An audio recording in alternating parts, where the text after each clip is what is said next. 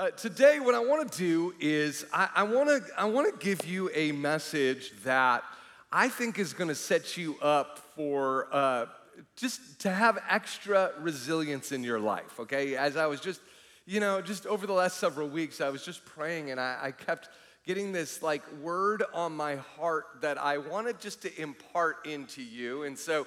Uh, today's message is a little unique because I, I, I, it's, it's really, think of it this way it's, it's my pastoral heart that I want to impart some theology into you that is going to cause you to be joyful in a, in a really bizarre way. In other words, I want you to be able to have like a tap root into the joy of the Holy Spirit. And uh, I'm gonna, I'm gonna warn you right up in, in advance, I'm gonna give you a lot of scripture uh, but we're going to have fun as we do it as well. Uh, just now, those of you who uh, might have been around here for a while, you might remember, like right after COVID hit here at Substance, I had a life altering spinal injury. I had a, a, bike accident where I went over the handlebars and, and then literally into a pole and then lost all feeling in my arms. And and uh, I, I, had to spend a good portion of my of, of 2020 in a neck brace, as if as if it wasn't hard enough wearing masks, imagine wearing a neck brace and a mask. You know, and, and of course, you know, the problem with a neck brace is you just, you can't hide it. It's like a big dork flag that you just walk around with, and then everyone who sees you is compelled, what did you do? You know, like, and you know, they just have to ask for what's the story? And of course, the story wasn't glorious at all, right? I, I was a dork. I went over my handlebars. And I wish, I wish, I almost, over time, I wanted to like invent a story. Like, oh, I was rescuing a young child from the train tracks of a train right before, and I dove, and, and all is well, you know. But actually, the real story was just kind of lame, right? And then, of course, then the next question everybody would ask me is, did you wear a helmet? uh, of course not. No, I, I was just like, it was, every time people would see me, it would result in two things. It would result in embarrassing pity, oh, I'm so sorry, and it would result in Darth Vader jokes. you know, because when I put on a COVID mask, I looked like dying Darth Vader without a helmet. And I, I see it, I see the resemblance, I get it, okay. I can admit it, okay? It's, it looks pretty accurate. Now, the hardest, I, just so that we don't stare at that, okay. The, the, the, hardest part, though, as I look back on that whole experience, was not the physical battle. Yes, it was very nerve wracking not being able to feel. I couldn't text, it was the weirdest thing.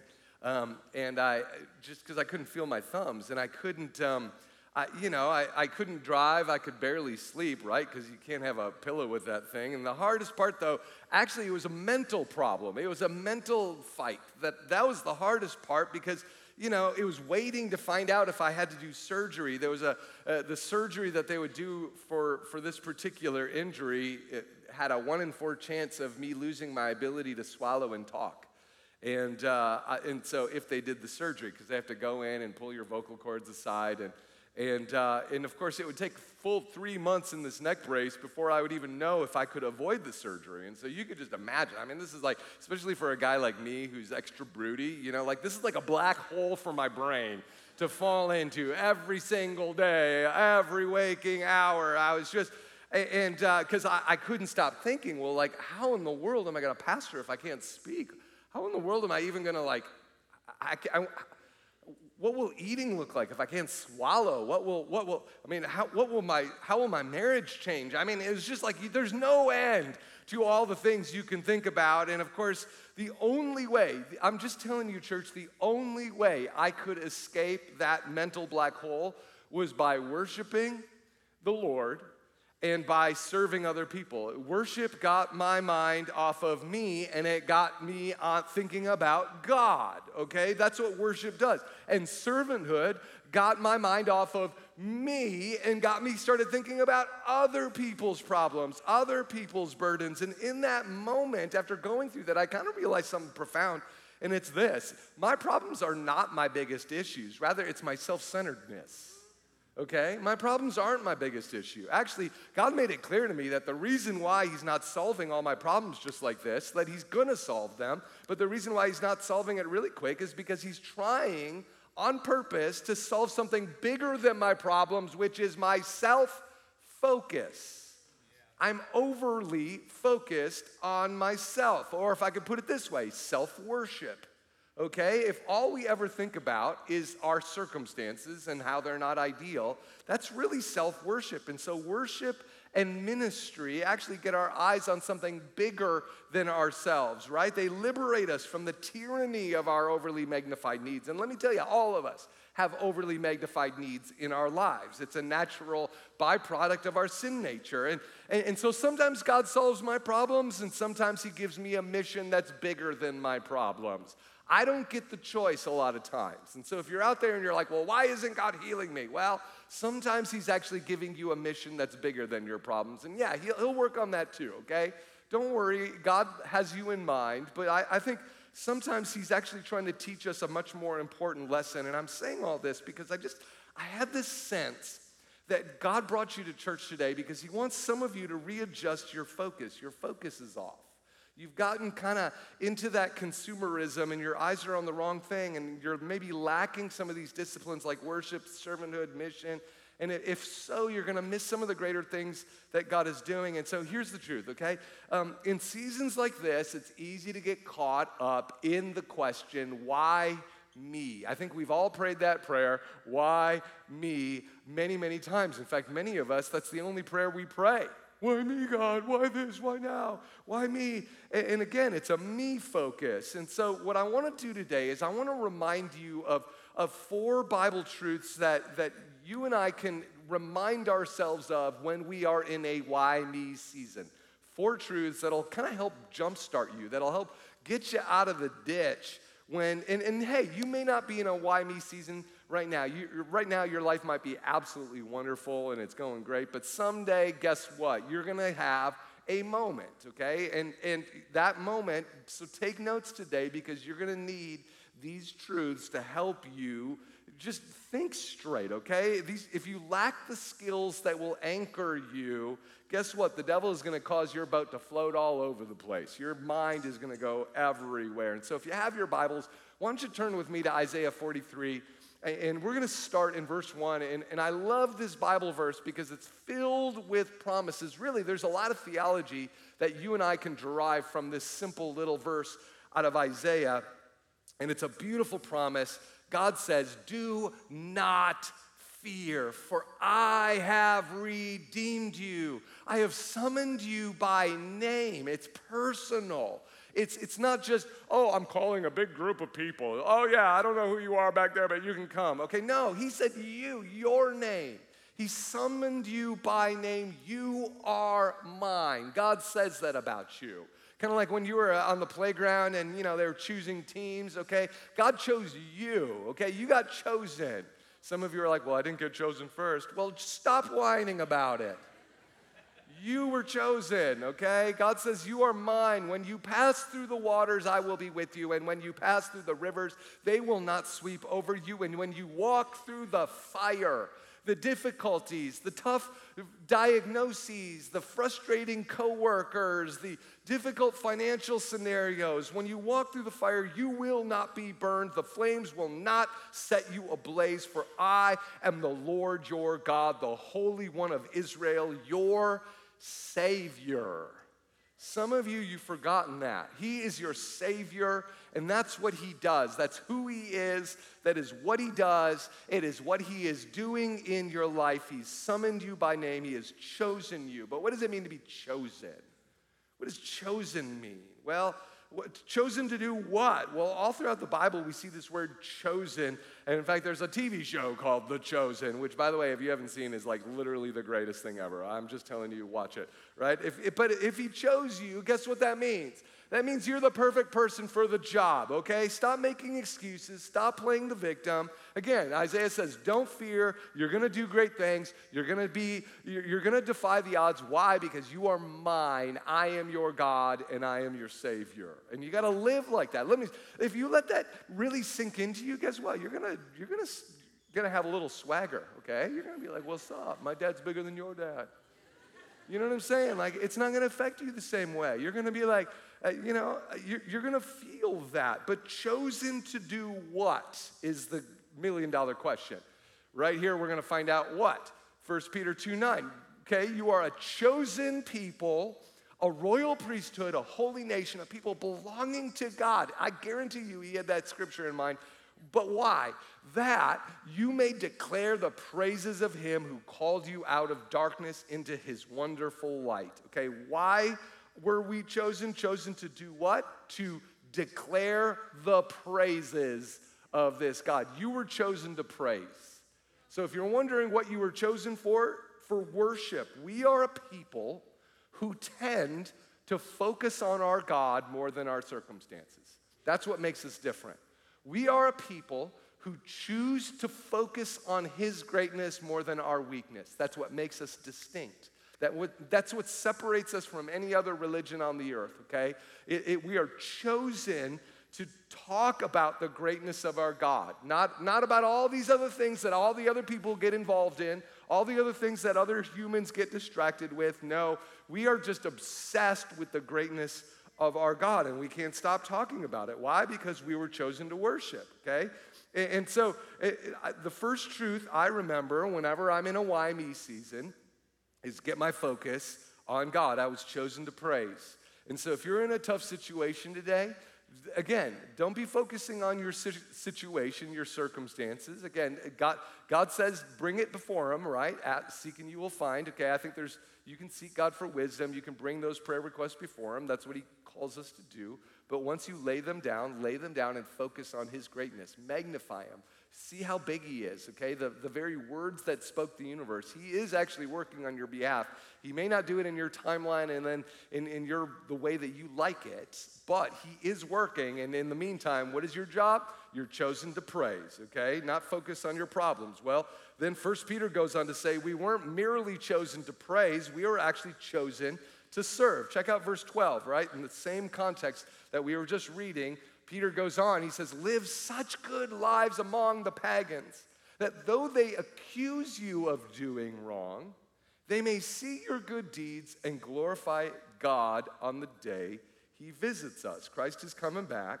And he's saying, in the meantime, I want you just to be busy serving people, doing good deeds, serving non Christians. And hey, those non Christians, they're gonna, they're, they're gonna actually call good evil, okay? Just know that in advance, Peter is saying. And hey, some of these people, they're not gonna glorify God until they see him coming in the sky.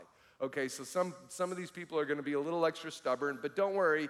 In the meantime, you got your task already laid out for you. You were chosen to serve, okay? So that's the next thing. When you're in a why me season, you're not focusing on you, you're focusing on praise and you're focusing on serving others, okay? This is a discipline that sometimes is gonna be a little hard because it's easy to focus on yourself. It's easy to focus, especially when you're not feeling so well, it's easy to focus on ah, how you feel. It, when, again, life is life.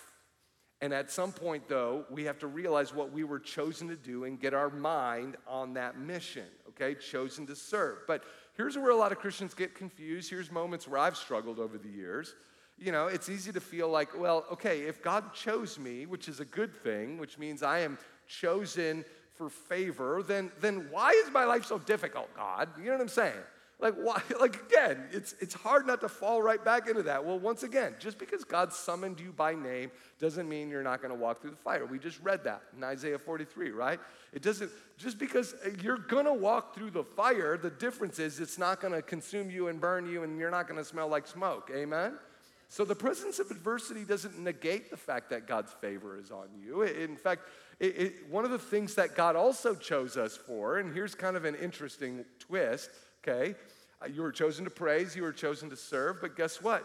We were also chosen to suffer, for it has been granted to you on behalf of Christ not only to believe on him, but also to suffer for him. Woo! It's granted. Oh, it was granted, loved ones. You got the request. It is granted on behalf of Christ to suffer for him. Congratulations. Now, some of you, if that sounds funny, some of you are like, how in the world, how in the world can you even use the words like blessed and suffer in the same sentence? Well, if you think like God thinks and if you know what God knows, it would suddenly make sense. And I and, and I, I I'm sharing this. I know this truth sounds counterintuitive, but for some of you, this is the problem for you. And if you could just understand how God thinks, even about suffering, if you could actually adopt a theology of suffering, it, you're, you're going to see that it's not incompatible with God saying, I came that you would have life to the fullest, okay? God did say that as well. I came that you might have life to the fullest, but also I called you to suffer. How in the world are those two things compatible? Once you reconcile those two biblical truths, I'm telling you, you're really going to start having fun right? That's actually where true Christianity picks up because you, you, start to experience resurrection power, which only comes to things that die. In other words, death is required in order to have power, okay? So at some point, you, actually are going to celebrate even the death in your life, okay? The suffering in your life. We've been blessed with the opportunity to suffer, okay? Uh, so just uh, kind of an interesting story. You know, I've had the opportunity to go all over the world. I've been I, have done a lot of conferences in the Middle East. I've done a lot of conferences in the Far East. I've, I've, I've seen, I've, I've met a lot of pastors who've had their entire church shut down by the government. And, uh, you know, it, it's obviously way, it, traditionally, it's been less rare here in the West, but, uh, you know, it, it's definitely coming for us. And, and uh, in fact, even just after COVID, there were over 10,000 churches that were kicked out of their facilities and never uh, allowed back. Okay, so it was a, it was a huge issue for churches. And, and I felt like all throughout 2020 and 2021, I was giving pastors CPR. It was just an unprecedented number of pastors that wanted to quit ministry. And um, a year ago, I got to preach at a church in Toronto. Uh, honestly, probably one of the coolest churches I've gotten to, to preach at in the last several years. It was just really a beautiful, beautiful church, a couple thousand people uh, that were meeting at a high school there, and beautifully diverse church. And, um, you know, but a, a month ago, uh, the pastor called me with terrible news. They had just gotten kicked out of their building. And, uh, and so I, I was like, you know, which is a huge deal because moves like that have a massive impact on finances, on people. And I'm like, what happened? You know, like, what, what, why did you get kicked out of your building? You're, you've been so kind to the community. Like, what, what in the world? And, and, and he just said, Well, uh, the school board just voted that uh, they believe the Bible is hate speech, and that, um, and, and, because of that, they voted that we need to leave. And, uh, and, and so, and I'm like, well, did you protest it? And he goes, well, of course I did. He goes, I, I finally asked them, I'm like, I, did, I, did I say something? Did, did any of our people do anything? And they actually were very, very clear with me, no, uh, you have not done anything. It's not your actions that offend us, but your beliefs disagreement we believe is hate. And therefore, we voted to uh, not allow you to rent from us anymore. And of course, you know, he was stunned, like, wow, like, gosh, if we're gonna define hate as belief instead of behavior, then gosh, everybody's hateful, right? I mean, and, uh, and, and ironically, the only reason why they were even renting the high school is because the, they own a building, ironically, but the city won't allow them to move into their own building because of the same reason, right? And so he's like, I don't even know what to do anymore, right? And I, I, I, I found myself just, you know, I, I don't even know what to say to, to this guy in this moment because I just, I, I felt his pain, you know? It was just, it was so heavy because I knew exactly what that meant. And, um, and this is going to be a million dollar swing for him. This is going to mean layoffs. This is going to mean people leaving. And he was devastated. And I knew immediately he was about to go into a why me headspace, right? Because it was the same thing I did, you know, several years earlier when that happened to us. And so all of a sudden, out of nowhere, now, church, this is why I like to memorize scripture, okay? I memorize scripture because once it gets in you, a lot of times when I'm memorizing, I don't really feel much of anything aside from, I don't want to do this. You know what I'm saying? Just being honest. Um, but once it's in there, it just jumps out at the most random moments prophetically. And that's, if you want to learn how to hear the prophetic voice of God, then I say, memorize as much scripture as possible. It will become the language through which God speaks. And so I had all of a sudden, out of nowhere, scripture started erupting. And it was like the Holy Spirit was like, Peter, I want you to tell him this verse. And then it was just like it rolled off my tongue. And I just wanted to share the scriptures that I, I, I shared with him. It was like automatically Second Thessalonians 1 6 through 7. God is just. He will pay back trouble to those who trouble you and give relief to you who are troubled. Wow, that's, a, that's an intense problem. If you got a problem going on with your coworkers or your friends or your family, right? He's going to pay back trouble to those who trouble you. I mean, it's, it's, it's essential to his justice, the Lord says. And that is why, for Christ's sake, I delight in weaknesses, 2 Corinthians 12 10, in insults, in hardships, in persecutions, in difficulties. For when I am weak, then I am strong, Paul says. In other words, that's where God's power truly starts to kick in when we uh, are insulted, when we're going through difficulty. If you are insulted because of the name of Christ, you are blessed. Okay, that Greek word means to be envied. Why? Because for the Spirit of glory and of God rests on you. You want this. You want this power. 1 Peter 4:14, okay? And, and indeed, when it's God-appointed suffering, there's always an upside to difficulty. We also rejoice in our suffering because we know that suffering produces perseverance, perseverance produces character, and character, hope. Romans 5 3 says. So if you and I want to be filled with hope, filled with optimism, count me into that, right? Guess what? It ironically comes through suffering. And not just any suffering, okay? Because some of us, we suffer because we like pity, okay? That's not the, the type of suffering I'm talking about. It says rejoicing in suffering, okay? So in other words, we're, we're, we also rejoice in our sufferings. What does rejoice mean? It means return to joy rejoice. Okay? It's really ultimately a choice choosing to return to joy in the midst of suffering. That's what it means.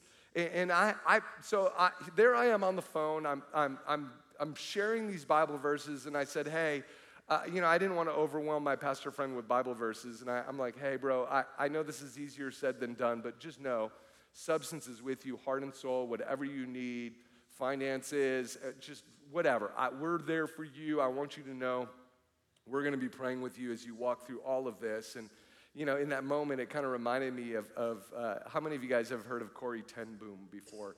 Uh, she, like, uh, she was a Holocaust survivor. Uh, who wrote a famous book called The Hiding Place. And uh, she was sent to a concentration camp. She was actually from the Netherlands. She was sent to a concentration camp with her sister because she was helping Jews escape the Nazis. And of course, uh, when uh, Corrie ten Boom and her sister Betsy uh, first arrived at the concentration camp, they were forced to bunk next to the torture house. And of course, their descriptions of this torture house were absolutely hellish. I mean, it was day and night, screams would echo through the walls. And she said there was just every single day you would see the most horrific, dehumanizing things that would just, you just didn't even know how to even process it. And they were forced to sleep in these communal bunks, body to body, like with no room. And, and, there was just, it was just like wood with hay on top. And of course, over time, Corrie and her sister Betsy were just, they were forced with a group of other women to switch to a new bunkhouse that was notorious for being the worst of all the bunkhouses. And of course, when they showed up, sure enough, it was, it was the worst of all. It was rancid with, with smelly hay that was filled with like fecal matter and just because again, they have to sleep on this body to body, and, and the bunks were stacked so densely that, that you couldn't even sit up. You had to slide into it like a coffin, and it was body to body. And of course, the first time Corrie and Betsy crawled into this bunk, um, something bit Corrie on her leg, and she shrieked and tried to sit up to see what it was, and then hit her head on the bunk above her, and then, and then immediately, she, now she's in double pain, right? And freaking out, trying to slide out, and she crawls out, and she realizes she's just covered in fleas that were biting her, and, and she's just like trying to pull these fleas off of her, like, this is awful, and they were trying to pick them off, and Corrie finally said to her sister, I can't do this, I can't live like this. How are we supposed to live here? There are fleas everywhere, and this hay smells like vomit. I can barely even stand to be in this room, and and Betsy, her sister, well, she had managed to smuggle a Bible into the camp uh, against all odds. And she said, Well, remember what we just read this morning? Remember in, in 1 Thessalonians it says, Give thanks in all circumstances. And of course, Corrie was like, you know, it was one of those moments like, Not now, Betsy, okay? I don't want to hear the Bible right now, okay? But no, give thanks in all circumstances and, and, and, and let's, including the fleas, let's just literally thank God for, I mean, and, and Betsy was like, no way. Or, I mean, Corrie was like, no way, Betsy, I'm not giving thanks for the fleas. Well, and, and Betsy was like, come on. God knew we were going to be here and knew that we were going to be sharing a bunk bed with fleas, so I'm going to thank God for them. So I'm going to pray. And so she just, they, they both started praying like, God, okay, okay, okay. God, I thank you that I have my sister. That's more than most. I, I get to be with my family. And God, I thank you that we have a Bible in here. God, I thank you. Uh, I even thank you that we are now jammed into the most densely populated bunk because that means more people are going to hear the gospel. And God, I, I thank you even for these fleas. It was hard for them to even say it, but they thanked God for the fleas. Well, fast forward in the coming weeks, in that bunk, what was really crazy is sure enough, just like they had prayed, that their Bible study took off because there were twice as many women jammed into this thing. When they would share the Bible verses and do their Bible readings, uh, you know, significant quantities of people would participate in this. And really, it, it ended up becoming a booming house church in the middle of this concentration camp. And in the ministry that, that Corrie and her sister had, it taken off. I mean, like, like 10 times what they did in the previous months. And, and, mysteriously, the, the prison guards had stopped doing searches. They normally they would come in, they would brutalize the lady, terrorize the women, and, and, and they, they all just stopped coming to this bunkhouse. And so they were free to have Bible studies for most of the afternoon. It was like incredible. And, and can anyone take a guess as to why? The fleas. Okay? It turned out every Nazi in that camp knew that if you even go near that bunkhouse, you are going to get fleas. And guess what? God turned their pain, their pain, into their protection. I think that when you and I choose to return to joy, one of the ways we do that is by giving thanks for all of our circumstances, even our less perfect ones. And I believe that's where God's power all of a sudden meets us and starts doing creative miracles. I mean, I'm just, God can do this with almost anything. He can turn our pain into a platform. He can turn our misfortune into our fortune. And I, I, I, even think about another story that comes to mind is, is one of my mentors is a guy by the name of Bob Hoskins, one of my heroes, and, and he just dreams big. And, and uh, years, the, years ago, the Lord put a certain country on his heart um, that was completely closed off to the gospel. Uh, and uh, in that particular country, it's very common for Christians to die for their faith, and yet there's millions, millions of kids in that country who are open to the gospel. They just do not have any gospel literature. And so, even though he felt like it was an impossible dream, he, he began praying, Lord, would you enable me to figure out a way to get a relevant version of the gospel into that country to those kids, those millions of kids? Well, as his organization was making plans to, to distribute the gospel in that country, all of a sudden he had these aches and pains going on in his body. And, and he, after going to the doctor, he came out with this diagnosis of cancer, which was obviously devastating because, you know, I mean, he has several travel engagements to that country. And yet, you know, I mean, how is he supposed to travel to this country now with cancer, right? I mean, it, it's hard it's hard enough going to that country feeling great, but let alone with cancer. And so, you know, uh, now he's got two big prayer requests God, help me reach the children in this impossible country, and God, heal me of cancer, right? Well, it's, it was just, it just felt like it was a why me season. Well, he decided that he's not going to stop. He's going to continue to focus on the mission. Why? Because when he focuses on the mission, he focuses less on himself. And so he thought, you know what? It's healthy for me to continue to get out there, to continue to serve. And he went to that country. And while he was in that country, he had this rare opportunity to speak to a high government official of this regime that is, you know, lording over this country. And of course, while talking, Bob happened to share, yeah, I, I've got cancer. I've been really struggling, but I, am really hopeful about it. And I, I believe my God is going to heal me. And of course, it turned out that particular communist leader had literally just gotten the same exact cancer and diagnosis the day before, and he was terrified over it. I mean, freaking out. And so all of a sudden, when he finds Bob, like, oh, you have the exact same cancer as me? Like, like, what do you, like, how are you handling this? And of course, after talking with Bobby, it was very clear. He's like, I do not have the hope that you have. I do not have the optimism you, that you have. Bob, would you please, please, please, please, please have dinner with me and talk to me about this? And of course, Bob's thinking, oh my gosh, like I'm literally to have a, a dinner with a high government atheist who is lording over the people, and I'm going to share the gospel. Like, Lord, help me do this. And of course, by the end, he had dinner, he shared the gospel. The communist leader was so blown away by Bob's faith, he's like, you know what? My country needs this. And, and, he goes, I will find a way for you to print your Bible in my country. And so now it's actually being printed on a socialist government press in that country. I mean, come on. Only God could make that happen. Only God could make that happen. In fact, in fact, their organization has now gotten God's word to over 3.6 million kids in a place where nobody else has been able to even get the Bible, right? I mean, it's hard to smuggle the Bible in there, and yet they can print it there because of the favor of God. Over, they've now reached over a billion children around the world just, just through that type of faith. And, and guess what? Not long after he, uh, not long after the, all this started happening, guess what? The cancer went into full remission. Listen to me. The presence of adversity does not mean God is not listening. Okay? In fact, sometimes the adversity, like Bob's cancer, is actually the very key that will unlock the impossible door. Are you hearing me, church? What if, just what if, your crisis was actually your key.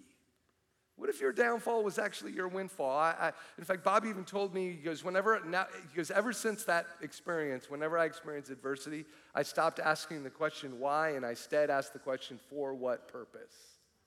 For what purpose? What kind of miracle are you setting me up for, God, and how can I prepare for that? You see the difference? You see the difference in thought process? You see sometimes our setbacks are actually our setups sometimes when our lives feel like they're falling apart, they're actually following, falling together. And the only reason why we don't feel it is because we're not activating on the things that God has chosen for us to do. And what has He chosen for us to do? Let me recap.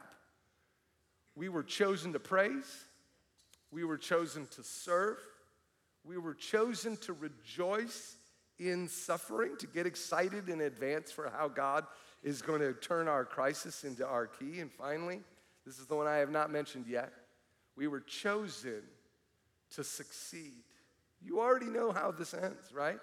You just finish reading your Bible. God won't abandon us to agonize forever. In fact, check this out God did not appoint us to suffer wrath, but to receive salvation through our Lord Jesus Christ. You want to know why you were chosen?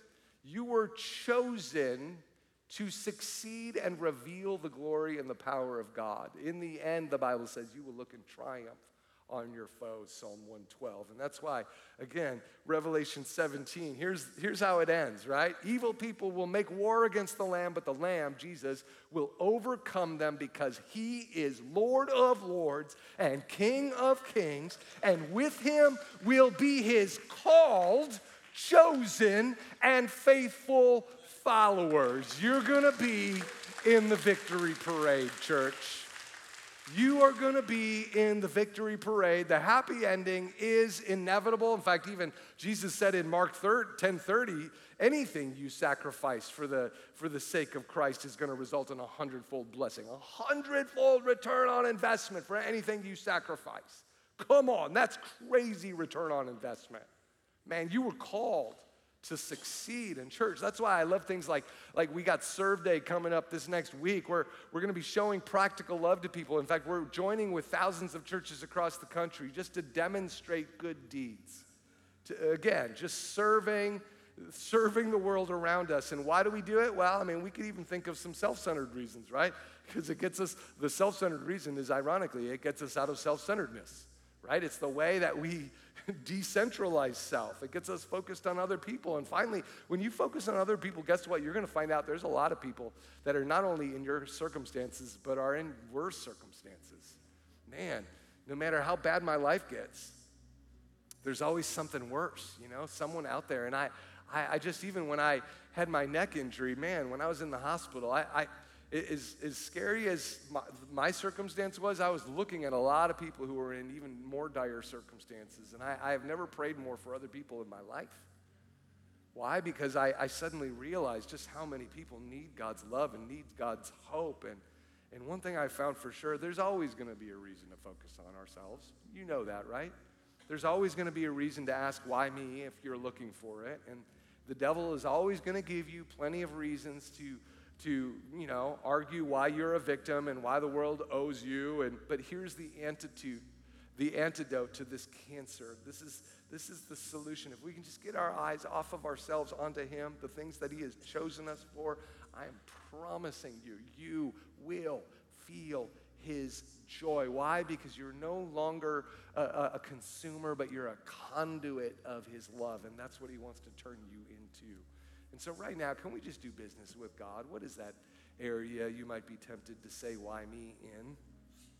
And, and maybe things are actually going quite good in your life, but I think we all have things that we tend to whine to God about. And, and maybe, maybe what's the, the, the, the, the the frustration you tend to rehearse the most? Or maybe what's the prayer request you tend to pray the most? I want you just to identify it. God says it's okay to pray those prayer requests, but I want you to lay those things down and trust me. Okay? God says, You do your job, do what I've chosen you to do. I'll do my job, and that's to save you. Praise be to the Lord, to God our Savior, who daily bears our burdens, Psalm 68 says.